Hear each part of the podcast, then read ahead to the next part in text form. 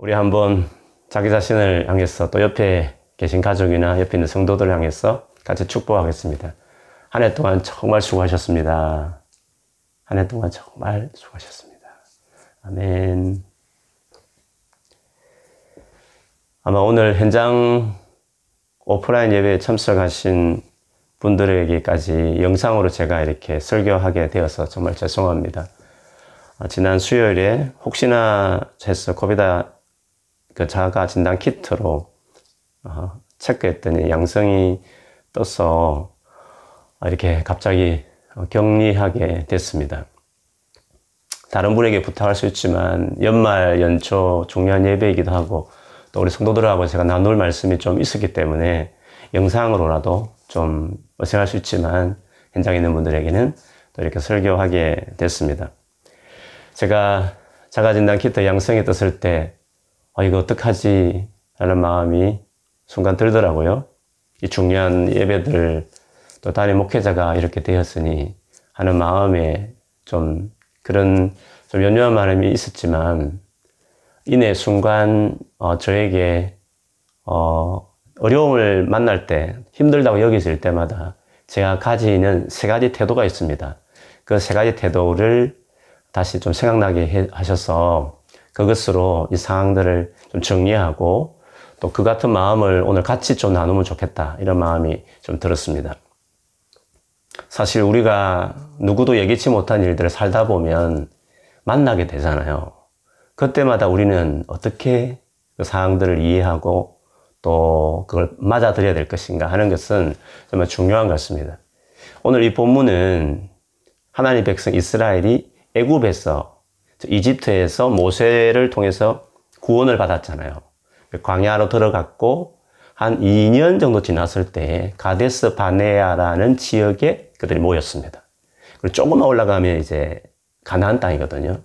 그래서 모세가 이스라엘 백성 중에 12명을 대표로 뽑아서 그 가나안 땅에 올려 보내면서 그 땅이 어떤 땅인지 또 거기 살고 있는 사람들은 어떤 사람들인지 보고 오라고 어, 그렇게 몰래 가서 보고 오라고 그렇게 시켰습니다. 그래서 그들이 40일 동안 어, 가나안 땅 전체를 둘러보고 돌아와서 이제 오늘 본문의 앞에 보면 사실은 그들이 보고하는 내용이 있는데요. 그 내용을 이제 보면 그 땅이 얼마나 기름진이고 좋은 땅이었는지 당시로 보면 포도나무를 그 가지를 꺾었는데 두 사람이 이렇게 막대에 지고 올 정도로 아주 기름진 땅이었던 것 같아요. 그러면서 그들이 그 땅에 대해서 거기 있는 사람에 대해서 보고를 하는데 크게 두 가지 상반된 서로 다른 의견들을 이야기했습니다. 한쪽은 12명 중에서 10명의 정탐꾼들이 말했던 견해고요. 또 다른 한쪽은 2명, 즉 갈렙과 여호수아가 보였던 견해였습니다. 이 상반된 의견들을 보면서 특별 성경에서 갈렙과 여호수아 같은 믿음의 태도를 보이라고 우리에게 이야기하는 거잖아요. 그리고 사실은 그 같은 태도들은 모든 성경 전체에서 하나님 백성, 믿음의 사람들이 가져야 할 태도이기도 해요. 오늘 본문에 보면 성도들이 가졌던 태도 중에 우리가 꼭 가져야 될 첫 번째 태도는 어떤 어려움이 닥쳤을 때, 부딪혔을 때도 그냥 앞으로 계속 멈추지 않고 전진하는 태도가 중요합니다. 여러분, 그런 저의 어떤 고난에 대한 태도 중에 이런 말을 여러분 나눈 적이 있었습니다.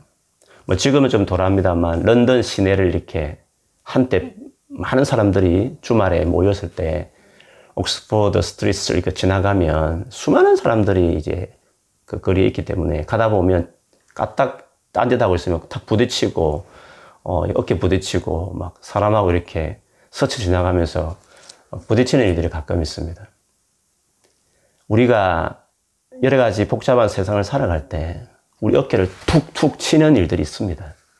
그렇다 해서 어깨 쳤다 해서 그 가던 걸음을 멈추고 왜 쳤느니 기분 나쁘다 하면서 가던 걸을 멈춰버리면 안 되지 않습니까?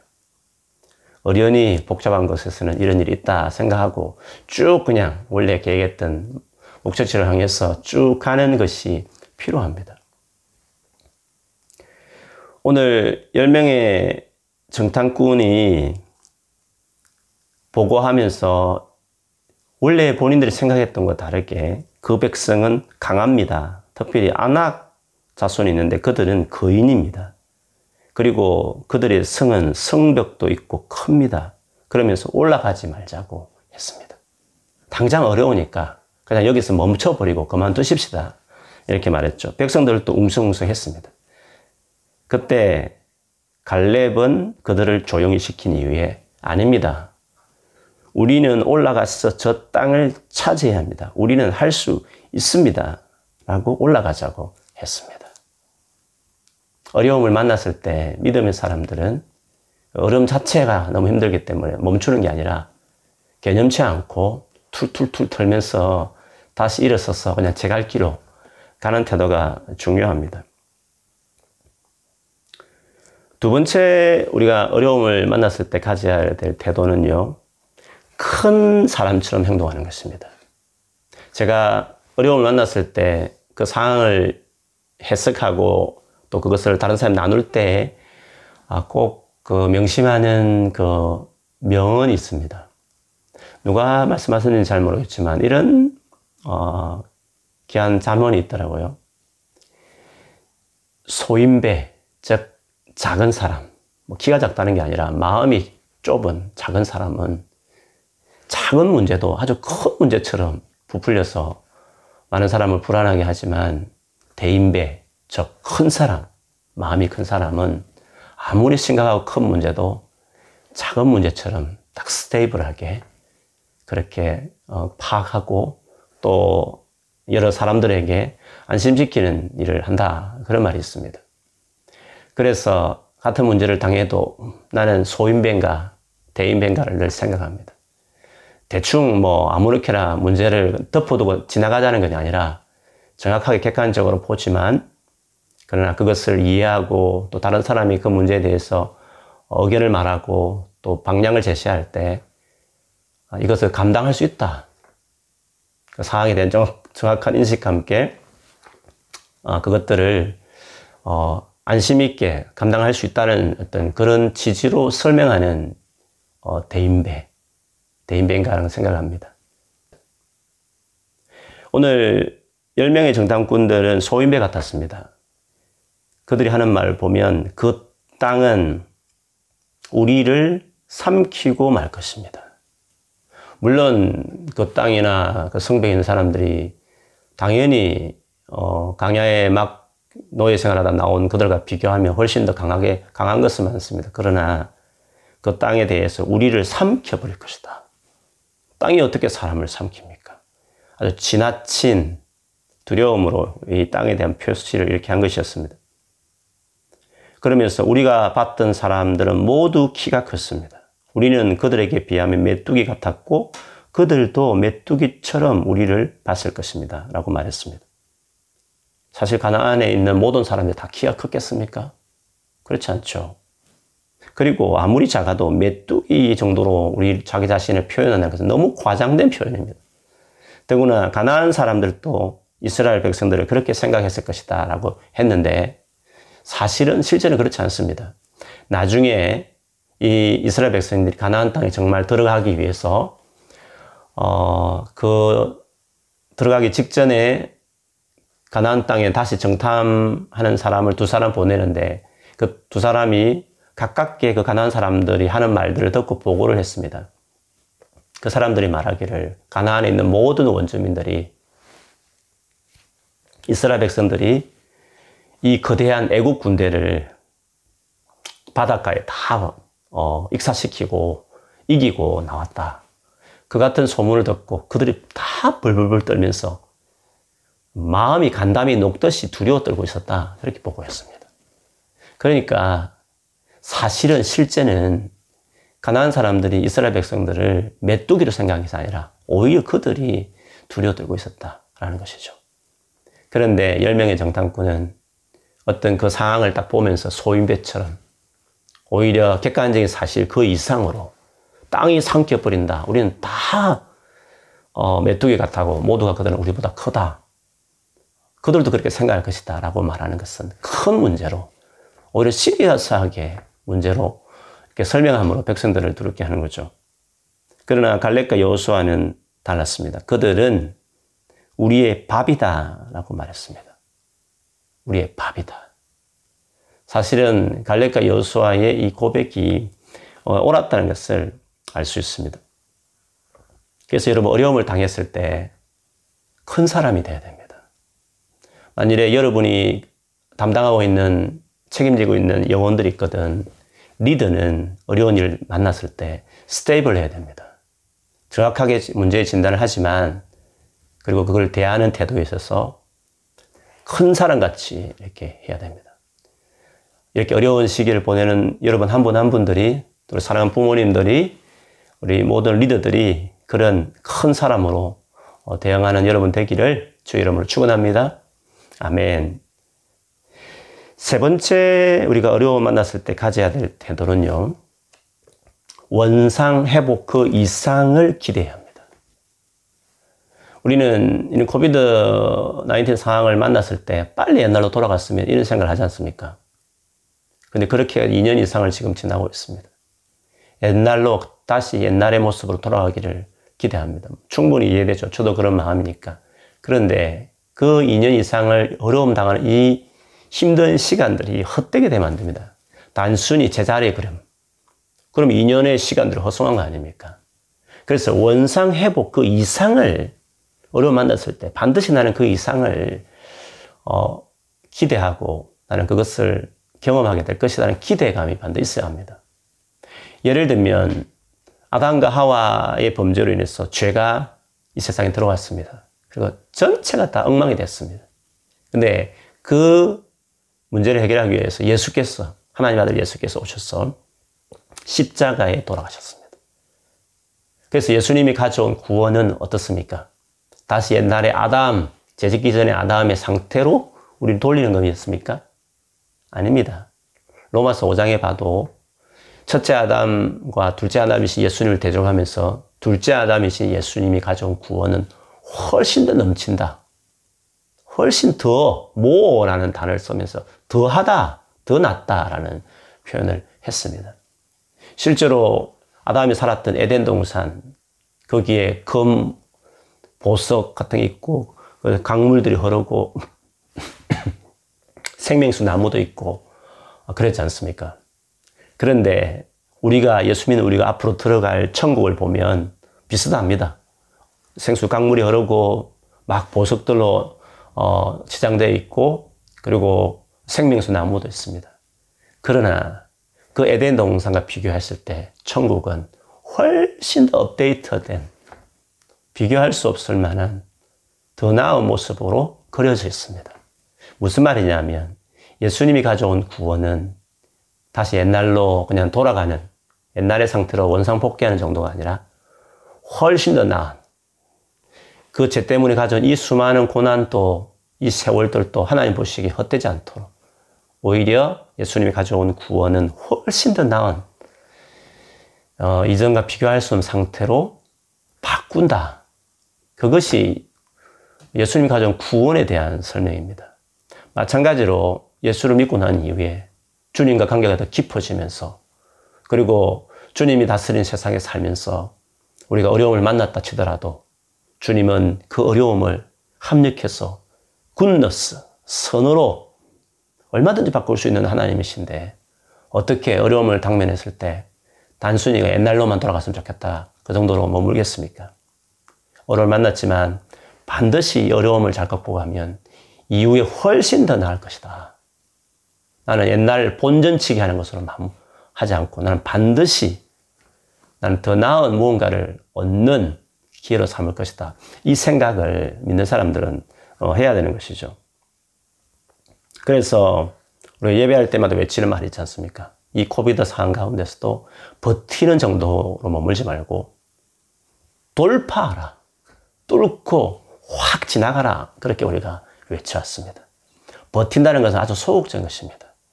어서 이 상이 지나가기만을 옛날로만 돌아가기를 그냥 소극적으로 기다리는 것이 아니라 뚫고 지나가서 뭔가를 이것 때문에 이 상을 경험했기 때문에 더 많은 것들을 경험하고 얻는 그 돌파가 있어야 된다. 그게 우리의 열망입니다. 그게 다 예수님 안에 하나님이 다스리는 세상에 살아가는 우리들이 고난에 대해서 가져야 될 태도라고 말할 수 있습니다. 저도 이번에 코비드 양성이 딱 되었을 때 일이 스톱되고 일이 스톱됐죠. 중요한 이 송구영신 예배를 제가 영상으로 이렇게 설교하게 되고 또 새해 첫날 또 제가 또 어, 현장에 가서 예배를 인도할 수도 없는 상황이고 또 이렇게 어려운 상황에서 담임 목회자가 또 이 양성에 대해서 코비드 양성이 걸렸으니 얼마나 교회적으로 또 여러 가지 생각이 많아지겠습니까? 그런데 그런데 그래서 그냥 빨리 나았어 옛날로 빨리 돌아가자 정도의 생각이 아니라 주님 제가 이렇게 중요한 시기에 중요한 위치에 있는 제가 이런 일을 당했지만 반드시 저는 이것이 있었기 때문에 더 나은 무언가를 나는 기대할 것입니다. 그 옥이 있지 않습니까? 그 마음이 딱 들더라고요. 그렇게 생각해 보니까 이 열흘의 격리 기간 동안에 참 연말에 분주할 수 있고 당연히 현장에 나가서 예배를 인도하는 것이 더 우리 교회적으로 좋지만 또 이렇게 격리하는 기간을 오히려 제가 주님과 정말 교제하는 시간으로 가져야 되겠다. 그래서 새해에 사역을 놓고 기도도 하고 또 하나님 마음과 뜻을 구하는 우리 값진 시간을 정말 보낼 수 있겠구나. 그 생각하니까 성도들에게는 좀 죄송한 마음 당연히 있지만 또 한편으로는 더 내년에 성도들을 섬기는데 꼭 필요한 제가 가져야 될 하나님의 마음을 얻을 수 있겠구나라는 생각도 했습니다. 그래서 좀 그래도 정상은 그렇게 심하지는 않지만 되게 피곤하고 그래서 어, 낮에 이렇게 많이 누워 있게 되더라고요.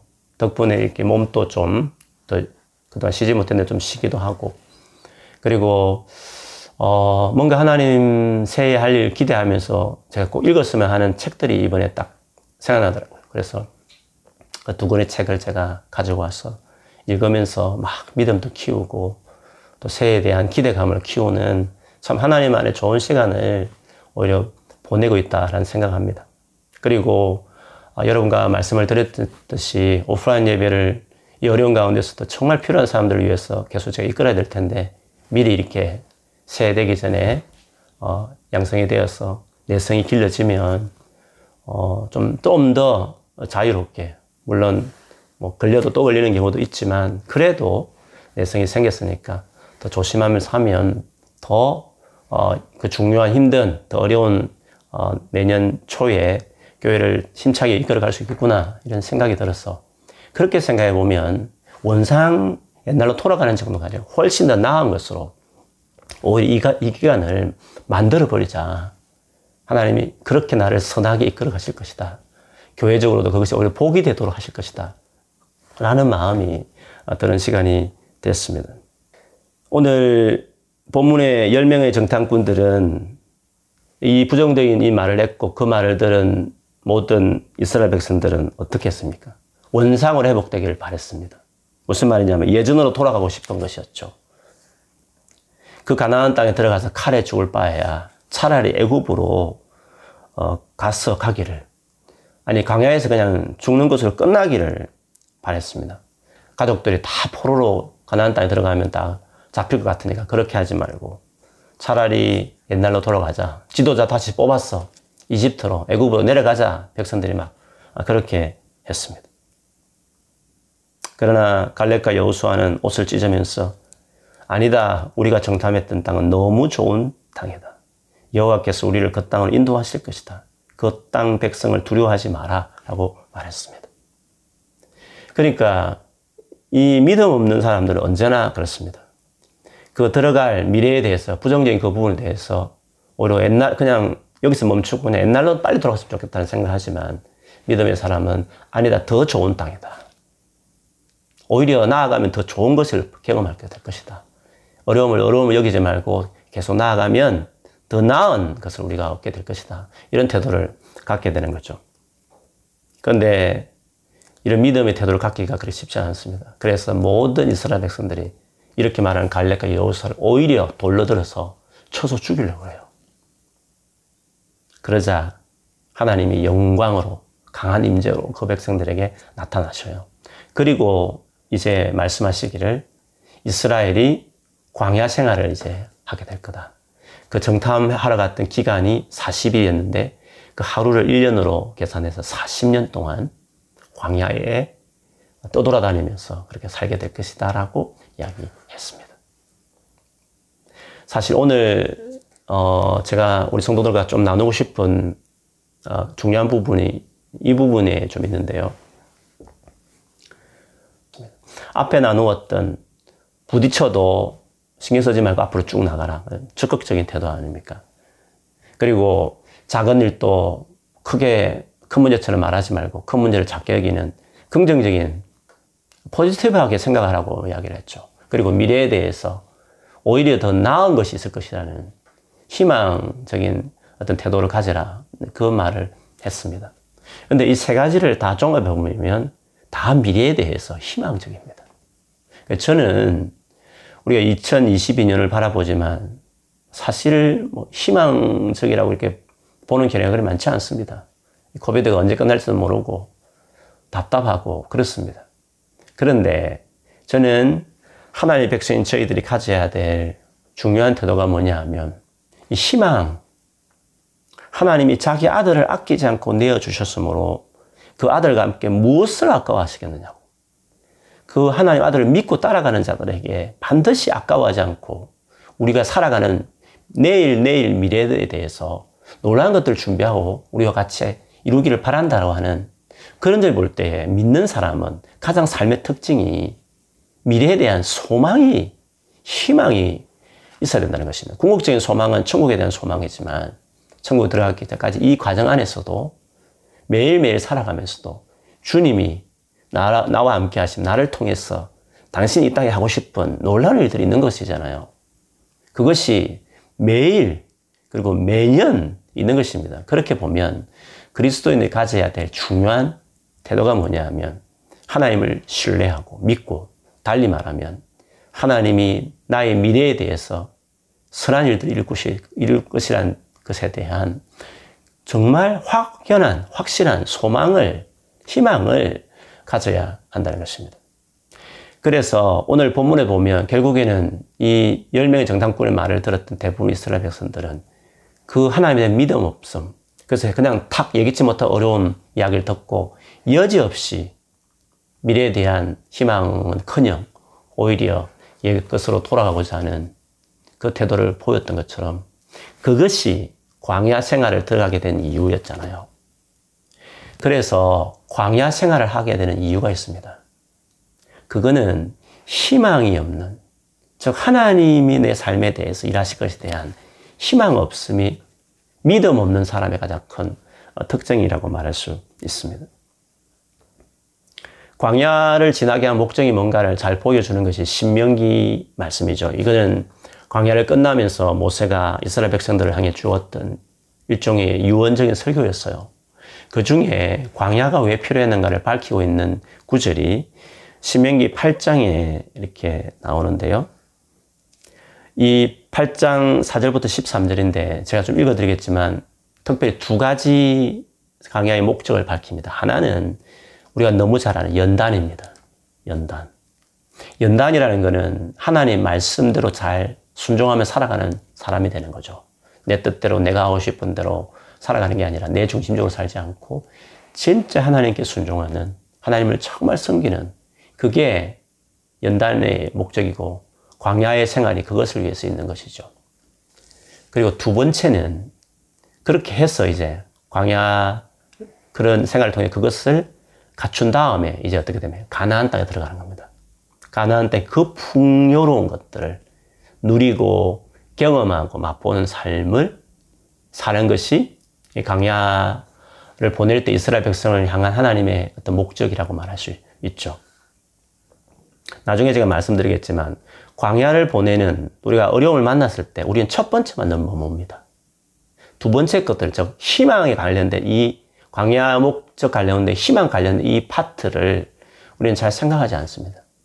너무 염세적이고 너무 냉소적이고 너무 소극적이 되고 어 마치 어떤 고난을 찬미하는 좀 얼굴이 어두운 어떤 표정을 하는 너무 진지한 모드에 빠져버리는 태도를 사뭇 가질 때가 참 많거든요. 한번 제가 신명기 말씀 읽어보겠습니다. 지난 40년 동안 여러분의 옷은 헤어지지 않았고 여러분의 발도 부러뜨지 않았소.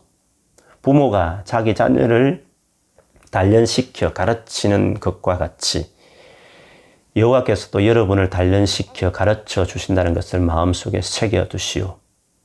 여러분의 하나님 여호와의 명령을 잘 지키시오. 여호와께서 명령하신 대로 살아가고 여호와를 잘 섬기십시오. 이게 이제 광야를 보낼 목적입니다. 정 하나님의 말씀대로 명령을 잘 지키고 하나님을 잘 숨기는 거죠. 그렇게 되지 않으면 광야는 계속되는 겁니다. 근데 하나님을 정말 잘 숨기고 또 말씀대로 순종하고 이렇게 살아가는 사람들. 그 다음에 하나님 약속을 이렇게 합니다. 여러분의 하나님 여호와께서는 여러분을 좋은 땅으로 데려가실 것이요. 그 땅에는 강이 있고 연못이 있으며 골짜기와 언덕에는 샘물이 흐르고 있어. 그 땅에는 밀과 보리가 있고 포도나무와 무화과 나무와 석류나무가 있으며 올리브 나무와 꿀이 있어. 그 땅에는 먹을 것이 얼마든지 있고 부족한 것이 없어. 그 땅의 돌을 취하여 쇠를 얻을 수 있고 언덕에서는 구리를 캘 수 있어. 여러분은 먹고 싶은 것을 마음껏 먹으며 여러분에게 좋은 땅을 주신 여러분의 하나님 여호와를 찬양하게 될 것이요. 분명히 미래에 대해서 좋은 것이 있다. 어, 이 광야의 삶을 살아가면서 연단하고 있지만 이 이후에 반드시 좋은 땅이 있다는 것을 어, 하나님 말씀하셨습니다. 다시 계속 읽어보면 이 어떤 두 가지 강의 목적을 똑같이 또 반복합니다. 여러분의 하나님 여호와를 잊지 않도록 조심하십시오. 내가 오늘 여러분에게 전하여 주는 여호와의 명령과 율법과 규례를 어겨 여호와를 잊어버리는 일이 없도록 하시오. 여러분은 먹고 싶은 것을 마음껏 먹을 것이요. 여러분은 멋진 집을 짓고 거기에서 살게 될 것이요. 여러분의 소떼와 양떼는 점점 많아질 것이요. 여러분의 은과 금도 점점 많아질 것이요. 여러분이 가진 모든 것이 점점 많아질 것이요. 여기서도 여호와를 잊지 않고 전해준 명령과 율법 규례를 지켜 잊지 말라고 하시고 그리고 그 다음에 이어서 역시 정말 점점 많아지고 많아질 것이라는 것을 어, 이야기했습니다. 어, 장로교 신앙생활 하신 분들이 강야의 첫째 목적은 많이 중요하게 생각하시면 두 번째 것들을 사무 기복신앙이다. 이런 생각들을 참 많이 합니다. 물론 그거 자체가 목적인 사람은 당연히 잘못된 것이죠. 그러나 진짜 하나님 말씀대로 순종하는 자, 주님과 연합하고 주님을 잘 섬기는 자는 주님이 반드시 우리 삶에 뭐 세상적으로 꼭 성공하고 출세한다는 그런 어떤 것만을 말하는 게 아니라 어떤 식으로든지 하나님 잘 되게 하실 거라는 것입니다.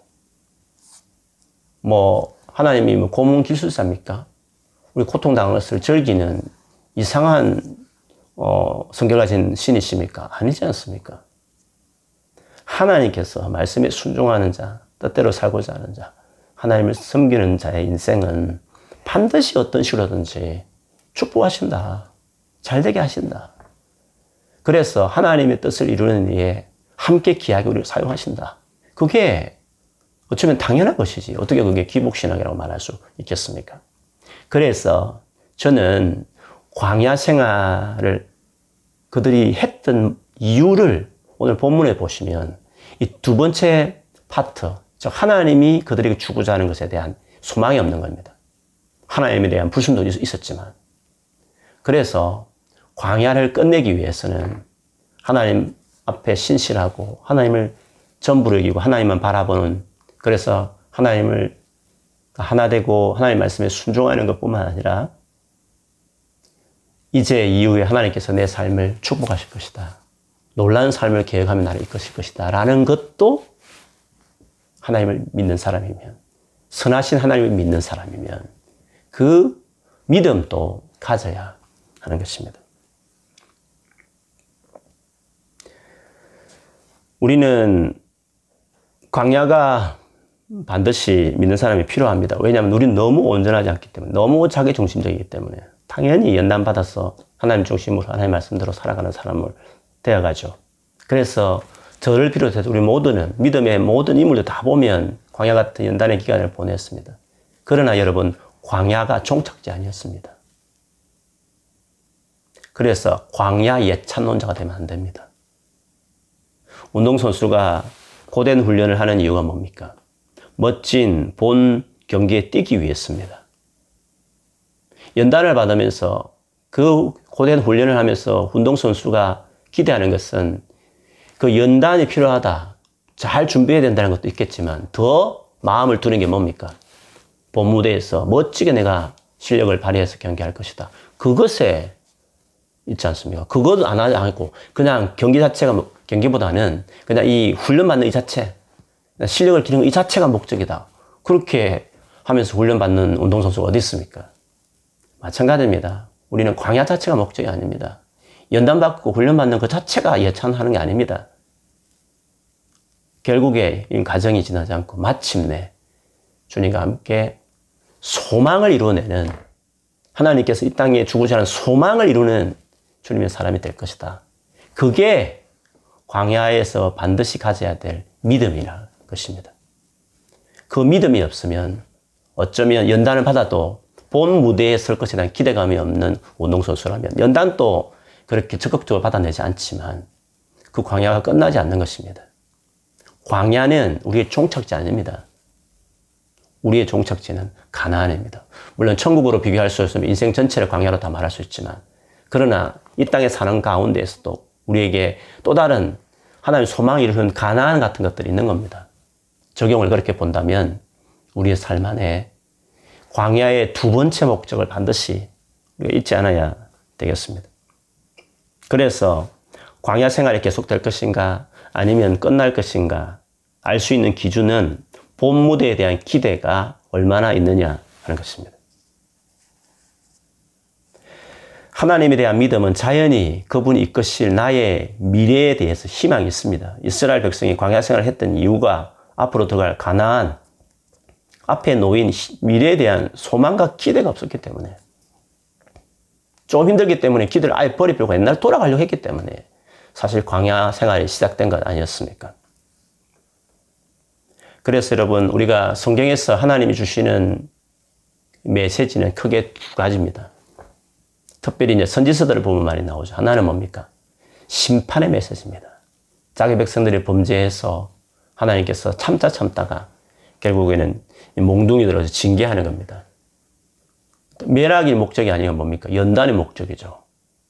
연단해서 하나님께서 자기 백성들을 온전하게 하기 위해서 깨끗하게 정결하게 하기 위해서 그렇게 하는 거 아닙니까? 그게 심판의 메시지입니다. 또 하나는 뭡니까? 그 일이 끝나면 반드시 돌아온다. 놀라운 풍성한 어, 미래를 만들어주고 준비하겠다. 그게 소망의 메시지가 성경의 중요한 메시지입니다. 그래서 심판의 메시지를 지나서 소망의 메시지로 가는 겁니다. 근데 여러분, 심판의 메시지와 소망의 메시지를 대할 때 우리가 갖는 태도가 좀 차이가 있습니다. 심판의 메시지는 어떻습니까? 듣기 싫습니다. 우리 죄를 지적하고 우리 미래가 여러 가지 하나님 앞에 징계를 받을 것이고 안 좋을 것이다 말하는 것이 얼마나 우리에게 듣기 사실 싫지 않습니까? 반면에 소망의 메시지는 어떻습니까? 다 듣기 좋죠. 하나님께서 우리에게 잘해줄 것이라는 것을 말씀하시니까요. 그런데 진짜 어떤 우리가 잘못했을 때 우리가 뭔가 하나님 앞에 잘못 살기 때문에 어떤 어려움을 만났었다고 생각할 때 심판의 메시지는 듣기는 싫어도 한편으로 이해가 됩니다. 그렇지. 우리가 맞을 짓을 했지. 내가 이렇게 믿으면 안 사는지 참 하나님께서 그래서 오래 참았지. 그래, 맞아. 내가 이렇게 연단 맞는 것은 어떻게 보면 어, 오히려 당연한 것이야. 이렇게 싫지만 그것을 받아들이는데 공감합니다. 그런데요, 소망의 메시지는 좀 다릅니다. 소망의 메시지는 듣기는 좋지만 사실은 받아들이기가 어렵습니다. 듣기는 좋은데 받아들이기 어려운 것입니다. 듣기는 좋지만 그냥 길을 한 길을 듣고 흘려버리는 것입니다. 그래서 결론적으로 말하면 우리가 믿기 어려운 메시지는 연단하는 광야의 메시지보다도 그 연단 이후에 하나님께서 우리에게 놀라운 것을 계획하고 축복하실 것이라는 소망의 메시지를 받아들이는 게 어렵습니다. 저도 오랫도록 어, 이 첫 번째 광야의 목적에 많이 묵상되어 있던 사람이었습니다.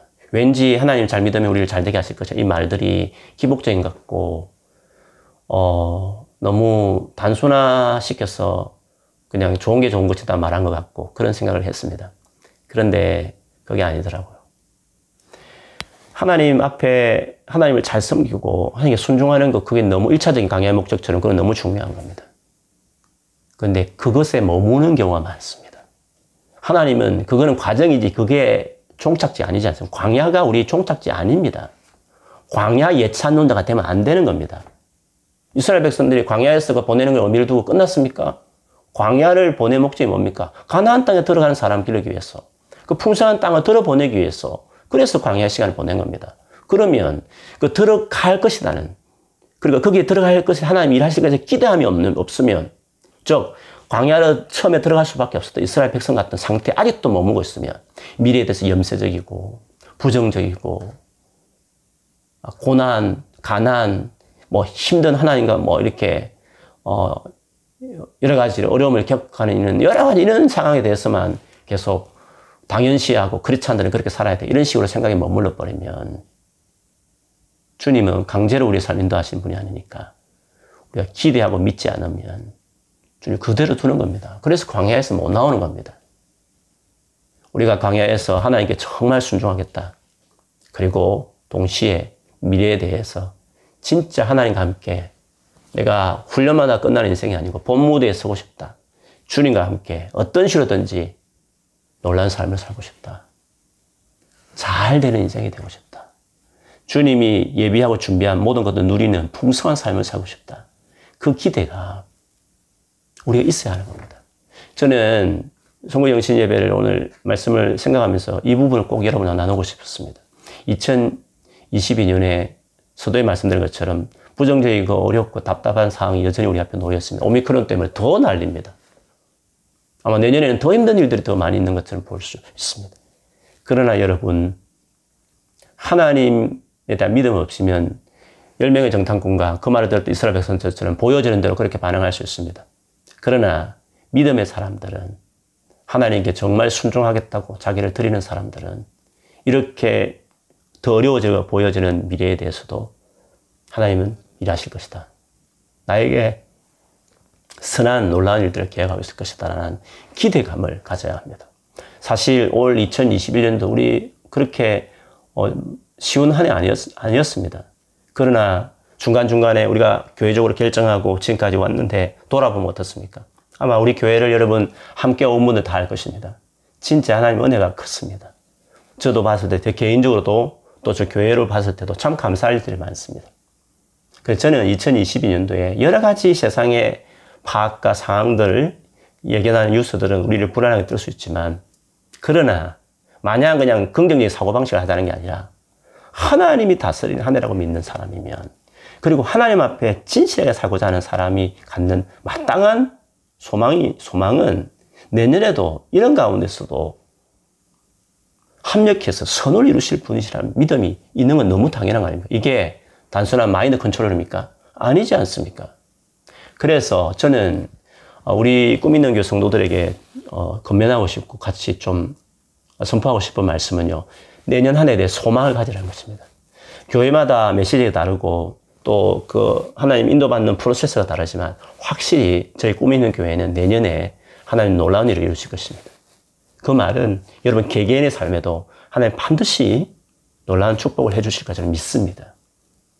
어, 저희가 믿음으로 살려고 해왔기 때문에 물론 여러 가지 부족한 것도 아직도 많지만 그래도 복음에 살려고 하고 진짜 예수 그리스도를 전가하기 위해서 이 런던에 살기 원하는 그걸 일관되게 우리가 달려왔기 때문에 그 마음이 변함없고 또 2022년도에 그 마음으로 여전히 순종하고 살아가면 주님은 2022년도에도 더 놀라운 일들을 이루어 주실 것이다. 그런 기대감이 있습니다. 여러분, 새해에 그렇게 소망하는 여러분 되기를 바랍니다. 이제 연단을 시간을 보내고 있지만 여러분 삶의 영역에 소망을 바라보는, 소망이 이루어지는, 소망을 경험하는 그런 삶이 역시 있어지기를 축복합니다. 그래서 오늘 여러분 기도하실 때 이런 소망을 가지고 하나님 앞에 2022년을 내가 이렇게 맞이하겠다. 오늘 갈렙과 여호수아처럼 그리고 믿음의 모든 사람이 보였던 미래에 대해서 가졌던 그 기대, 소망을 갖는 그 태도를 나도 갖고 주님 어, 새해를 맞고 싶다고 그렇게 좀 기도하고 고백하는 시간이 되었으면 좋겠습니다. 우리 같이 한번 기도할까요? 오늘 말씀을 생각하면서 어, 지난 한 해를 돌아봤으면 좋겠습니다. 어, 많은 어려움도 있었고 또 힘든 일도 있었을 것입니다. 그러나 또 한편으로는 어, 감사하고 또 하나님께서 정말 내 삶에 가까이 하셔서 여러 가지로 영적으로든지 또 상적으로든지 우리에게 은혜 주시는 일들도 여전히 있을 거라 저는 믿습니다. 우리 교회적으로는 말할 수도 없이 많은 감사할 일들이 있고요. 우리 같이 한번 기도하면서 연말 하나님 어, 오늘 말씀처럼 우리 하나님 앞에 더 순종하지 못했던 거 회개하고 새해에 더 순종하기로 결정하고 그래서 새해 진짜 하나님과 함께 살아가는 놀라운 일이 있을 것이라는 소망을 품고 한 해를 출발하겠다고. 세상 사람들이 말하는 시각과 또 견해, 오피니언을 다르지 않고 좀 하나님을 믿는 사람들이 갖는 미래에 대한 이 생각을 나도 품고 좀 2022년도를 맞이하고 싶다고 믿음으로 소망 가운데 맞이하는 한 해가 되고 싶다고 우리 한번 소리 내어서 주님 앞에 같이 한번 기도하도록 하겠습니다. 하나님 아버지 감사합니다.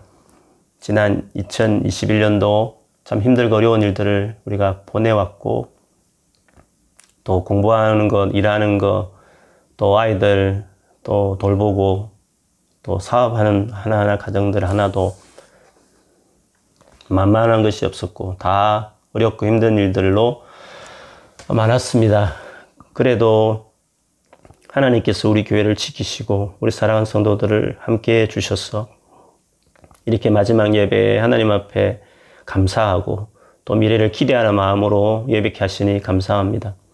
사랑하는 아버지, 우리가 지난 한 해 동안 살면서 순종하지 못했던 것, 하나님 앞에 나아가지 못했고 불순종했던 모든 것들을 회개하고 내려놓고 이제 2022년도 진짜 하나님 잘 섬기기를 어렵고 힘들고 힘들지만 그 무엇보다도 우리 하나님 의지하면서 내가 살겠다고 그렇게 주님께 헌신하는 한 해가 되게 해 주옵소서. 그러면서 우리 미래에 대해서 기대하게 하시고 소망하게 해 주십시오.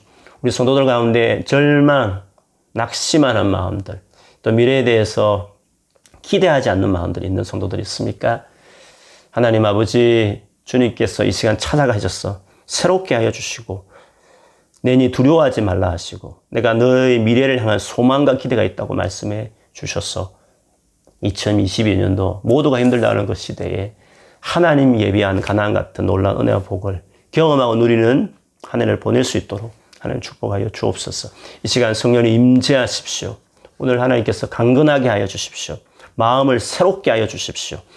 소극적이거나 부정적이거나 절망적인 생각들, 어, 그런 것들이 있거든. 오늘 주 예수 이름으로 다 주님 거두어 가시고, 오늘 주님 때문에 오히려 힘든 일이지만 무시하고 툭툭 털면서 앞으로 나아가고, 오히려 이런 가운데서도 큰 문제도 작게 여기면서 나아가는 큰 믿음의 사람들이 되게 하시고, 반드시 내 미래를 주님 축복하실 것이라는 확연한 믿음과 소망을 가지고 한 해를 출발할 수 있도록 하나님께서 이 시간 축복하여 주옵소서. 성령님 임재하십시오. 성령님 새롭게 하여 주십시오. 성령님 강건하게 하여 주시옵소서. 하나님 아버지 올 한 해 마지막 어, 예배를 우리가 드리면서 어, 주님 앞에 우리가 어떻게 한 해를 살아왔는지를 돌아봅니다. 그리고 또 다른 한 해를 우리가 어떤 마음으로 맞이해야 될지를 하나님 말씀 앞에 우리가 서서 어, 나 자신을 살피고 또 돌아봅니다. 하나님 아버지 정말 어, 모두가 힘들다고 하는 이런 가운데서도 하나님께 순종하는 자, 하나님 말씀대로 살아가는 자, 비록 지금이 강화같이 보여도 반드시 가나안 같은 바로 그것이 우리의 진정한 정착지요. 우리의 확실히 주님 이끌고자 하는 본 무대는 바로 우리의 그리스찬의 일상의 삶은 바로 그런 삶이라는 것을 우리가 오늘 다시 들어사오니 주여 소망을 갖게 하여 주옵소서. 주님 한 해를 마무리 지으며 새해를 맞이하는 해야 될 이 시점에서 우리 모두에게 사랑하는 꿈이 있는 성도 한 사람 한 사람에게 이런 소망이 분명한 주님으로부터 오는 소망으로 채워지는 시간이 되게 해 주옵소서. 그래서 새해에 더 주님께 순종하고 하나님의 말씀대로 살게 하시고 그래서 모두가 어렵다는 그때에도 하나님께서 채워주시고 도와주신 놀라운 은혜를 경험하는 그런 한 해가 되게, 새해가 되게 축복해 주옵소서. 오늘 또, 또 신년 감사 헌금으로 주 앞에 드리는 손길들이 있습니다. 기도 제목 마음 담아 드리오니 한 해 동안 다 이루어지게 하시고 하나님 크게 역사하시는 것을 생각하고 구하는 것보다 훨씬 넘치게 응답하시는 하나님 은혜를 경험하는 한 해가 될 수 있도록 축복하여 주옵소서. 우리 성도들이 하는 직장에 하나님께서 은혜를 주시고 요셉처럼 동행해 주시고 형통케 하시고 어디 가든지 손대는 것마다 복된 좀 하나님이 일하시는 은혜를 직장에서도 경험케 해 주옵소서. 또 공부하는 우리 사랑 행자 자매들에게 지혜 주시고 그 부분에 탁월하게 하시고 잘 준비되게 해 주셨어.